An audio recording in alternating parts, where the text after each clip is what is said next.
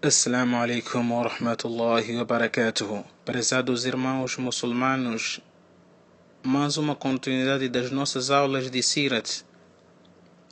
Conta-se aquilo conta-se nos livros de Tabari, um dos historiadores, diz que quando o profeta Muhammad tinha nove anos, mas outros historiadores como Ibn al-Qayyim no seu livro Zad al-Ma'ad diz que o profeta tinha 12 anos, seu tio Abu Talib quis sair de Mega com destino a Sham para uma das suas atividades comerciais. Sham, que atualmente é a zona de Iraque. Abu Talib, o tio de Muhammad ibn Abdullah, não quis deixar seu filho, pois tinha um amor afeito e carinho pelo seu sobrinho. Não quis deixar a ele em Meca, quis levar consigo nesta viagem. Abu Talib sai com seu sobrinho e manja alguns idosos, manja alguns homens de, com, com uma idade avançada. O único menino que havia nesta caravana era Muhammad ibn Abdullah. Chegado a uma zona onde passavam sempre por ela, havia um bicho de nome Bahira, este bispo Bahira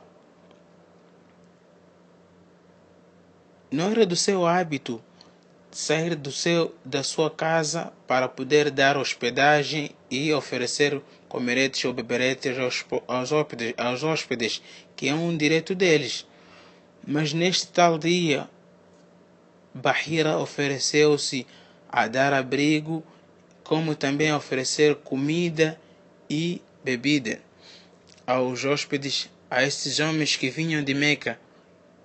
Eles perguntaram, os homens de Meca a Bahira, nós vimos hoje de ti algo que não é do seu hábito, nós já passávamos por aqui várias vezes e nunca fizeste o mesmo gesto para nós. Bahira respondeu que não, eu achei que foi é o vosso direito, é uma maneira de tratar os hóspedes. Mas o que realmente tinha visto Bahira eram alguns sinais que lhe, dá, que lhe davam a entender que há algum mistério nisso.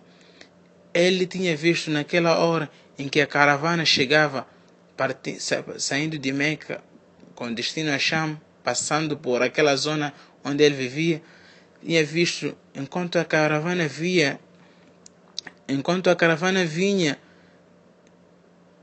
estando exposta ao sol, havia ali uma nuvem que servia de sombra. Esta nuvem estava naquela caravana, esta nuvem estava mais próxima à caravana onde o profeta Muhammad sallallahu alaihi wasallam estava. E quando os homens de Meca sentaram-se ao lado de uma árvore, havia ali alguns ramos da árvore que inclinaram-se para a zona onde estava Muhammad que ele viu que há algum mistério naquele menino. E depois de oferecer, oferecer este, este, comerete, este comerete e beberete aos, ao povo de, de Meca, pediu a Abu Talib que falasse com o sobrinho dele. Bahira conversa com Muhammad a sós. Diz: As'aluka bihaqq Lati wal Uzza التي تعبدونها إلا ما أخبرتني عما أسألك عنه diz, ó oh, Gulam, ó oh, menino, eu quero, eu peço-te em nome de Alat e Al-Unza, que eram dois deuses que eram adorados na, na, na Península Árabe. Peço-te em nome de Alat e Al-Unza, os quais vós adorais lá em Meca. Illa ma akhbartani amma as'aluka anhu. Epa, eu quero que me respondas isso que eu vou, vou te perguntar, as perguntas que eu irei colocar assim. فرد عليه رسول الله محمد رشبونديو لا تسألني باللات والعنزة شيئا. نومي بس نومي دي لات والعنزة فوالله ما أبغضت شيئا قط بغضهما. نوالقو كيو دتشت ماشكم اسج دوش ديوزش. انتو بحيرة فوي برغنتان محمد. E pediu-lhe Fabillahi illa ma. Então te peço em nome de Allah. Foi perguntando acerca das qualidades eh, do Muhammad, como é que ele dorme, quais, quais são quais são alguns modos seus, eh, tratamentos de seus amigos, de seus, seus tios, de seus comparsas e tudo mais. E disto percebeu que há algum mistério neste menino e chamou Abu Talib dizendo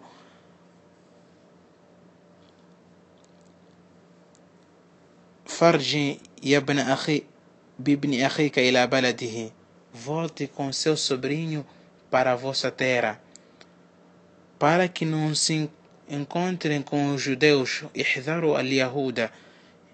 Cuidem-se dos judeus pois eles poderão tirar a vida deste menino. E Abu Talib foi a Sham, fez as suas necessidades, fez as suas atividades comerciais rapidamente e voltou com Muhammad para Meca.